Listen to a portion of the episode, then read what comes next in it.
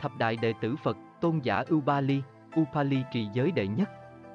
Trong cuộc sống, từ quốc gia xã hội, đến đoàn thể, luật pháp, nội quy, điều lệ là những điều kiện giúp cho tổ chức được kiện toàn, vững mạnh, trường tồn.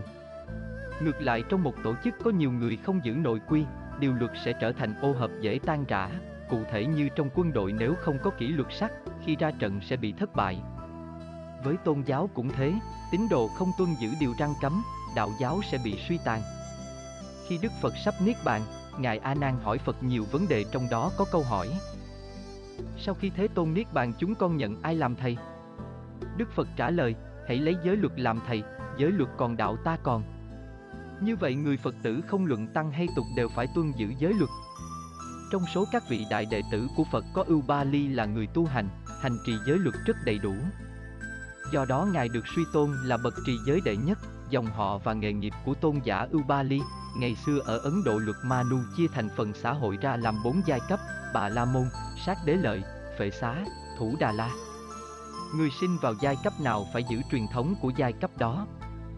Người sinh vào dòng Bà La Môn được làm đạo sĩ học thánh điển vệ đà, lo việc tế tự. Người sanh vào dòng sát đế lợi được làm vua chúa quan quyền, cai trị Ấn Độ. Người sinh vào dòng phệ xá mãi mãi là công thương. Người sinh vào dòng thủ Đà La suốt đời làm nô lệ, bị bạc đãi nhất trong xã hội, khi ra đường thủ Đà La gặp đạo sĩ hoặc vua quan, phải tìm bờ bụi ẩn nấp, nếu lén nhìn sẽ bị móc mắt, nếu nói tên bà La Môn bị cắt lưỡi, không tuân pháp luật vua quan bị đổ dầu sôi vào lỗ tai. Ưu Ba Ly sanh vào dòng thủ Đà La, bởi thế ngay từ thuở nhỏ đã không được hưởng quyền lợi về học vấn. Lúc lớn không cha mẹ định chọn cho Ưu Ba Ly một nghề sinh nhai, nhưng trong các nghề mà người nô lệ được phép làm như lao động tay chân, cày cuốc, đánh xe, giữ ngựa, gánh phân, Ưu Ba Ly không đủ sức vì ống yếu mảnh mai. Cuối cùng Ưu Ba Ly được chọn đi học nghề thợ cạo râu tóc, nghề nhẹ nhàng nhất, học chẳng bao lâu Ưu Ba Ly thành thạo nghề nghiệp một cách tài tình. Nhờ có người giới thiệu, Ưu Ba Ly được nhận vào vương cung ca tỳ la vệ để hớt cạo râu tóc cho các vương tôn công tử. Nhờ đức tính thuần lương nhu mì, trung hậu, Ưu Ba Ly được các vương tôn công tử tín nhiệm và cho ở lại trong cung đình. Maha Bạc Đệ, Ana Luật, Kiếp Tân Na rất thích Ưu Ba Ly qua sự khéo léo tay nghề. Khi Đức Phật trở vào thành ca tỳ la vệ, Ưu Ba Ly được đưa đến cạo tóc cho Phật. Tương truyền, vì lo ngại thất lễ, lúc cạo tóc Ưu Ba Ly không lưng, cúi đầu. Mẹ của Ưu Ba Ly hỏi Phật về kỹ thuật của con, Phật bảo, thân thể rất công. Nghe thế Ưu Ba Ly ngẩng đầu lên và tập trung tâm ý trong việc hớt tóc, tâm Ưu Ba Ly thể nhập sơ thiền. Mẹ Ưu Ba Ly lại thưa Phật về kỹ thuật, Phật bảo, lúc này thân thể ngay thẳng. Nghe Phật phát biểu ý kiến, Ưu Ba Ly càng nhất tâm hơn, không dám suy nghĩ vọng tưởng gì ngoài việc cạo tóc, tâm Ưu Ba Ly thể nhập nhị thiền. Vì quá chú tâm hơi thở dồn dập nên khi bà mẹ lại hỏi Phật về cách cạo có nhẹ nhàng không? Phật nói, hơi thở vào quá thô. Nghe nói Ưu Ba Ly lại tập trung tâm ý vào hơi thở, thể nhập tam thiền lúc cạo gần xong râu tóc, bà mẹ lại hỏi Phật xem Ưu Ba Ly đã thiện nghệ hay chưa, Phật nói, hơi thở quá thô. Vì quá chú tâm đến công tác, Ưu Ba Ly không còn tưởng niệm gì cả, Đức Phật biết Ưu Ba Ly đang ở trong trạng thái tứ thiền. Hất cạo râu tóc cho Phật xong Ưu Ba Ly thấy lòng thơ thới, sung sướng vô cùng, vì đã có dịp tiếp cận với Phật. Qua sự chú tâm lưu ý đến việc hớt tóc, nhất là mỗi khi nghe Phật phê phán, Ưu Ba Ly cố sức sửa đổi tâm tư động tác, những cử chỉ đó đã mở đầu cho thấy Ưu Ba Ly sẽ là một con người rất nghiêm túc trong từng tác phong cử chỉ. Bởi thế, sau khi xuất gia Ưu Ba Ly trở thành vị trì giới đệ nhất, đạo nghiệp của Ưu Ba Ly, Ưu Ba Ly được vào giáo đoàn, trong thời gian lưu lại thành ca tỳ la vệ Đức Phật đem giáo pháp đã chứng ngộ truyền giảng, tất cả các vị hoàng thân, vương tôn, công tử và bá quan đều vô cùng hoan hỷ và tán thán Đức Phật. Nhờ thấm nhuần mưa pháp một số vương tôn từ bỏ cuộc sống giàu sang nơi cung vạn để xin theo Phật xuất gia. Ngoài các vị đã xuất gia từ trước như Ma Ha Nam, Ma Ha Bạc Đệ, kỳ này có các vị như Đề Bà Đạt Đa và A Nan con vua Bạch Phạn, A Na Luật con Cam Lộ Vương, Ma Ha Bà Sa con học Phạn Vương và La Hầu La cháu nội vua Tịnh Phạn. Khi được Phật nhận Anna Na Luật hăng hái gọi Ubali đến nhờ cạo tóc. Ubali vốn là người đã hầu hạ bạc đề ngày trước. Rồi tuần tự Ubali cạo tóc cho các vương tôn công tử khác. Vốn đã được gặp Phật trong khi cạo tóc cho Phật từ trước, nay thấy cảnh xuất gia nồng nhiệt, vui vẻ của các vương tôn tại hoàng cung, Ubali thấy tuổi hổ cho thân phận kẻ nô lệ, không có cách nào để xuất gia thoát tục ngài xá lợi Phất thấy vậy an ủi, này Ubali. Vì chưa thấu hiểu được giáo thuyết bình đẳng của Phật ông mới buồn tuổi và khóc than. Ông nên biết rằng trên đường giáo hóa, Đức Phật không có tâm phân biệt, người này giàu sang, kẻ kia ngu si nghèo đói, ai muốn xuất gia cầu giải thoát sinh tử luân hồi Phật đều nhận tất cả. Vì từ tâm của Phật là hơi thở của vạn vật, là mạng mạch của nhân sinh, là trái tim của chánh pháp, lòng từ bi đó không khác biển cả hay hư không. Biển cả dung chứa mọi sinh vật, làm sạch tất cả dơ bẩn do sông rạch chảy vào. Hư không trùm khắp cả muôn loài, không loại trừ bất cứ một vật nào, có bao nhiêu loài hữu tình hay vô tình đều được dung chứa. Còn chúng sanh muốn được giải thoát, muốn được Đức Phật cho gia nhập giáo đoàn, cần yếu phải nghiêm trì giới luật. Với bản tính thật thà, khiêm cung, cần mẫn, chu đáo, sẵn có, được xuất gia ông sẽ giữ tròn giới pháp của Phật, ông hãy tin tưởng chớ chán nản, tôi sẽ hướng dẫn đến bái yết Phật, chắc chắn Phật sẽ hoan hỷ đón nhận. Đúng như ý của xá lợi Phất, khi gặp Ưu Ba Ly Phật rất niềm nở đón nhận và dạy rằng Này Ưu Ba Ly, trước đây khi cạo tóc cho ta, ông đã biểu thị đức tánh của người xuất gia, rất khiêm cung lễ độ, chăm chú vào việc làm, tâm không giấy động. Thâm tâm của ông lúc đó đã chuyển từ trạng thái sơ thiền sang trạng thái tứ thiền, giờ này ông xin xuất gia rất là hợp thời điểm. Trước đây ta đi xuất gia một phần là vì muốn công bằng xã hội, do đó giáo pháp của ta mang tính bình đẳng trước mọi người oán cũng như thân, giai cấp cao cũng như giai cấp thấp. Bất cứ ai nếu tinh tấn giữ gìn giới luật tất sẽ được giải thoát, ta sẽ thế phát cho ông bây giờ. Còn lễ thế phát cho các vương tôn công tử sẽ cử hành sau 7 ngày nữa, vì đó là tuần huấn nhục, giúp họ tập quen khó nhọc, lãng quên tâm lý hưởng thụ giàu sang. Trong các vương tôn đều xuất gia cùng một ngày, nhưng Phật cho ưu ba ly thế phát trước, các vương tôn thế phát sau, với dụng ý như nêu trên. Ngày bạc đề xuất gia, Đức Phật bảo bạc đề hãy đảnh lễ ưu ba ly, lý do là vì ưu ba ly lớn tuổi hơn.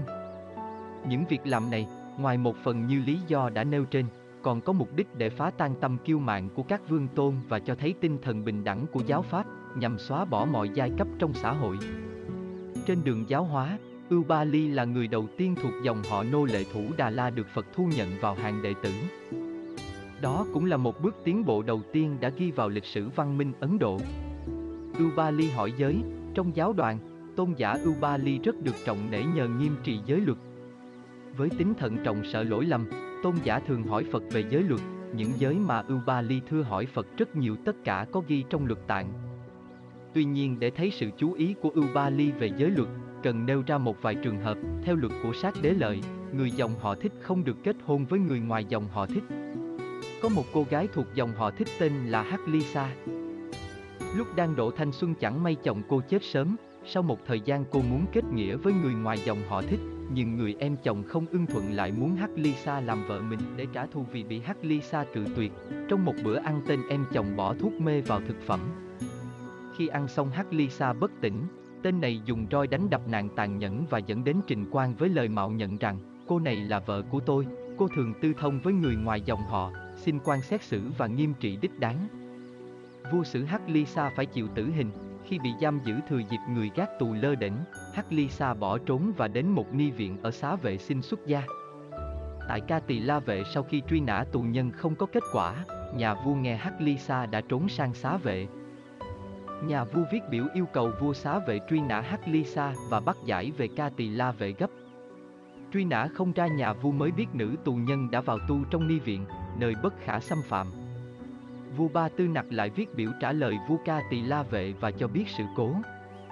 Tin nữ tù nhân vượt ngục vào trong ni viện được lan truyền khắp nơi, khiến dư luận xôn xao và hai nước trở nên hiềm khích. Nghe sự tình khó giải quyết, Ưu Ba Ly đến trình Phật, Bạch Thế Tôn. Người đã phạm quốc pháp, chúng ta có thể thu nhận cho xuất gia không? Này Ưu Ba Ly, quốc pháp hợp lý hay không hợp lý đó là việc của chính phủ và dân chúng.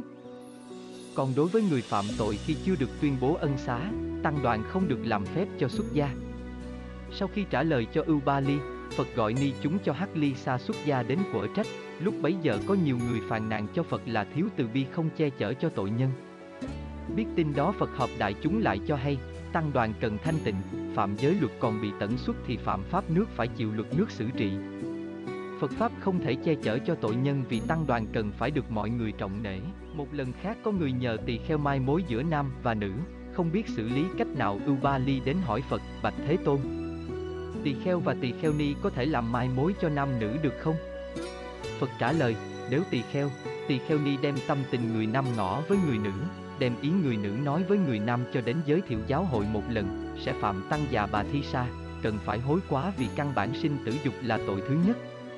Bạch Thế Tôn Đối với việc hôn lễ của các tín đồ tại gia, các tỳ kheo, tỳ kheo ni nên có thái độ lưu tâm như thế nào? Không nên lưu tâm lắm, nếu việc hợp pháp có thể đối trước Tam Bảo làm lễ chứng minh cho họ.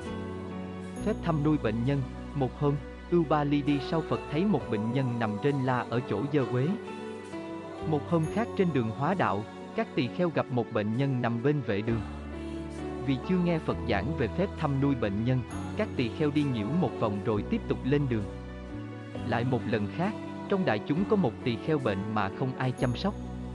Vì buồn tình tỳ kheo bệnh nghĩ đang lúc bệnh hoạn có thể không cần giữ giới, tự ý buông lung. Động lòng trắc ẩn, Ưu Ba Ly đến thưa hỏi Phật, Bạch Thế Tôn. Nếu có đại đức, tỳ kheo bệnh, chúng con nên chăm sóc như thế nào? Này Ưu Ba Ly, khi có tỳ kheo bệnh, chúng tăng nên đem bệnh nhân đến ở phòng chính nơi thoáng khí, các cử người thay phiên chăm sóc, ăn uống thuốc thang. Các đệ tử cũng thay phiên nhau túc trực hầu hạ, quét dọn sạch sẽ, cắm hoa, đốt hương, theo dõi bệnh tình, hơi thở. Khi có người đến thăm cần tiếp đón nồng hậu, khách hỏi bệnh nhân điều gì hãy thay bệnh nhân trả lời đầy đủ. Nếu có Phật tử đến thăm, hãy mời họ ngồi đằng sau. Hoặc phía từ nửa mình bệnh nhân trở xuống. Nếu họ phát tâm cúng dường những gì, hãy niệm Phật chú nguyện, rồi tiếp thọ nói Pháp cho họ nghe. Khi người bệnh cần đại tiểu tiện, hãy mời khách ra ngoài rồi lo cho bệnh nhân. Ở ngoài cửa cũng cần có người trực để hướng dẫn khách thăm bệnh. Đó là đối với các tỳ kheo đại đức, còn các tỳ kheo nhỏ cũng hãy chăm sóc như thế, có điều là không nên đem bệnh nhân đến ở phòng chính. Nếu bệnh nhân không có sư trưởng hoặc đệ tử, các tỳ kheo đồng trú xứ nên phân công chăm sóc bệnh nhân. Nếu trong chúng không đủ điều kiện thuốc thang cho bệnh nhân, có thể lấy vật dụng của họ đem bán lấy tiền lo thuốc cho bệnh nhân. Nếu bệnh nhân không ưng thuận, hãy mời vị trưởng thượng đến thuyết phục, nếu không có vật đổi chác. Khi đi khất thực, tỳ kheo mang hai bát, một cho mình và một cho bệnh nhân. Khất thực về hãy chọn các thức ăn bổ dưỡng dành cho người bệnh. Nếu họ viên tịch hãy xử lý vật dụng còn lại một cách hợp lý, như cúng dường tam bảo hoặc quan phân cho đại chúng. Với tâm từ bi, tôn giả Ubali rất quan tâm đến người bệnh, nhất là người xuất gia vì họ đã cắt ái từ thân, cho nên lúc lâm bệnh họ rất cô độc và cần có người chăm sóc. Đức Phật dạy, trong các phước điền, chăm sóc bệnh nhân là phước điền đệ nhất, phá tăng và hòa tăng là vị giữ giới đệ nhất. Tôn giả luôn luôn quan tâm đến các vấn đề pháp chế, nhưng quan trọng nhất vẫn là vấn đề phá tăng và hòa tăng. Chư tăng sống theo hạnh lục hòa, cho nên nếu bất hòa là mối tai họa lớn lao với tập thể, có hòa hợp mới dễ dàng thành tựu các hoạt vụ, nhỏ như một gia đình có thuận vợ thuận chồng mới tác cạn bể đông. Bởi thế khi hợp tăng làm phép yết ma, vị thủ tòa hỏi tăng đã hợp xong chưa rồi lại hỏi, tăng có hòa hợp không? Nếu tăng không hòa hợp là yết ma không thành. Một hôm tại thành xá vệ, Ưu Ba Ly hỏi Phật rằng, Bạch Thế Tôn, thế nào gọi là phá hòa hợp tăng? Này Ưu Ba Ly, nếu trong tăng đoạn, có người hay chỉ trích, chê bai, đâm thọc để các tỳ kheo phải ti hiềm nhau, hoặc gây sự bất ổn, đó là phá sự hòa hợp tăng. Nếu đối với chư tăng, có Phật tử tại gia tạo sự bất hòa phân chia nhân ngã, khiêu khích làm chia rẽ tăng đoàn, làm rối loạn mất hòa khí, gọi đó là phá hòa hợp tăng. Ngoài đời, nếu chính quyền chen vào nội bộ tăng đoàn, tự viện, chỉ trích này nọ, hoặc yêu cầu trục xuất tăng ni ra khỏi tự viện, tăng đoàn gọi đó là phá hòa hợp tăng. Người phá hòa hợp tăng mang tội rất nặng, chết đọa vào địa ngục chịu các cực hình trong thời gian một kiếp. Bạch Thế Tôn Còn thế nào gọi là hòa hợp tăng? Này Ưu Ba Ly Người lễ bái cúng dường, hỗ trợ tùy thuận ngợi khen các tỳ kheo đúng phép. Đúng luật gọi đó là hòa hợp tăng. Người đem lại hòa hợp tăng được những công đức gì? Công đức người tạo hòa hợp tăng được sinh vào thế giới có nhiều phước báu, hưởng các lạc thú trọn kiếp. Vốn là một con người có tác phong khiêm tốn, hiểu rõ nghĩa lý của giới luật, giữ giới nghiêm minh, tôn giả không phải không biết thế nào là phá tăng và hòa tăng, nhưng vì muốn tăng đoàn lưu tâm đến sự ổn định nội bộ tránh các tranh chấp, nên tôn giả đem vấn đề ra hỏi Phật để nhắc nhở. Kiết tập luật tạng ở trong tăng đoàn không những lo giữ giới luật, bàn với Phật nhiều điều về giới luật, tôn giả còn xử lý các tỳ kheo phạm tội, làm phép yết ma sám hối, giảng giải giới luật cho các tỳ kheo. Về phía nữ với tính rụt rè, các tỳ kheo ni không dám đem vấn đề ra hỏi Phật, các vị thường đem những gì không biết hoặc còn nghi ngờ về luật học thưa hỏi tôn giả. Ngoài Đức Phật ra tôn giả gần như là người có đủ thẩm quyền quyết định về mọi vấn đề liên quan đến giới luật. Sau khi Phật Niết Bàn trong cuộc kiết tập kinh, luật, luận tại động kỳ xà cuộc gồm một 250 vị A-la-hán do Đại Ca Diếp làm chủ tọa, Ngài A Nan tuyên trì tạng kinh, Ngài Ca Chiên Diên tuyên trì tạng luận, Ngài Ưu Ba Ly tuyên đọc 80 lần các giới luật do Phật chế. Từ cuộc kiết tập này bộ bát thập tụng luật được hình thành và đó là bộ luật căn bản đầu tiên của văn học Phật giáo. Theo năm truyền sử, tôn giả Ưu Ba Ly không những là vị kiết tập luật tạng, mà còn là vị kế thừa Đức Phật lãnh đạo giáo đoàn và trở thành sơ tổ. Đây cũng là điểm mà Phật giáo Bắc Tông khác với Phật giáo Nam Tông. Theo truyền thống Bắc Tông, Đại Ca Diếp là vị sơ tổ thừa kế Phật lãnh đạo giáo đoàn. Nguyên nhân sự khác biệt này xét ra cũng dễ thấy, Nam Tông thiên về tư tưởng giải thoát, muốn giải thoát phải trì luật. Tôn giả Ubali là vị trì luật đệ nhất nên được suy tôn là sơ tổ. Còn Bắc Tông thiên về tư tưởng giác ngộ, lấy tâm ấn tâm không cần văn tự, ấn truyền ngoại kinh điển. Tôn giả Đại Ca Diếp là vị đã lãnh hội được ý chí đó nơi Đức Phật trước nhất, qua cành hoa sen của Phật đưa ra tại hội Linh Sơn. Sau khi Đức Phật Niết Bàn tôn giả là vị chủ tọa, lãnh đạo cuộc kiết tập kinh điển, nên Phật giáo Bắc Tông suy tôn Ngài là sơ tổ, nhận thức và kết luận. Trong các sử truyện không ghi rõ giai đoạn cuối của cuộc đời tôn giả, do đó chúng ta không rõ Ngài nhập Niết Bàn vào lúc nào. Nhưng sau cuộc kiết tập kinh điển lần thứ nhất, sử truyện không ghi chép một sự xuất hiện nào của Ngài. Bởi thế chúng ta có thể suy đoán sự nhập niết bàn của tôn giả trong khoảng trước hoặc sau tôn giả Đại Ca Diếp mà thôi. Về sự tương truyền ưu ba ly trong lúc cạo tóc cho Phật đã thể nhập từ sơ thiền đến tứ thiền nghe qua có viễn vông, nhưng xét kỹ đó không phải là một vấn đề không tưởng, vì đó chỉ là một vấn đề hiện tượng tâm lý thông thường. Mọi người có thể trải qua. Trên lý thuyết thiền chia có bốn bậc là để định mức trạng thái tâm lý của một hành giả qua bốn bậc, từ thấp đến cao.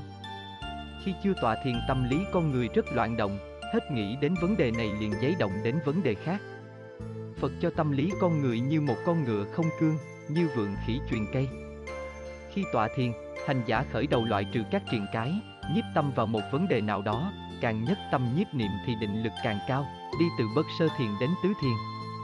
Lúc cạo tóc cho Phật, tôn giả đã chú tâm vào động tác nghề nghiệp. Quên hết những vấn đề khác, tâm chuyển từ trạng thái sơ thiền đến tứ thiền. Noi gương tôn giả, dùng giới chế ngự hết các phóng vật, chúng ta sẽ trở nên con người tốt có phẩm hạnh cao, có tư cách để từ đó không làm gì hại đến gia đình, đoàn thể, quốc gia, xã hội. Chỉ trong phạm vi giữ giới như thế chúng ta đã là người có ích cho đời rồi, còn nói gì khi chúng ta bước vào guồng máy của hoạt động tích cực của xã hội. Sự cường thịnh của quốc gia và xã hội căn bản là con người hoạt động với tinh thần đạo đức, cần kiệm liêm chính. Mạng mạch của chính pháp được nuôi dưỡng từ các tăng sĩ có giới hạnh. Hết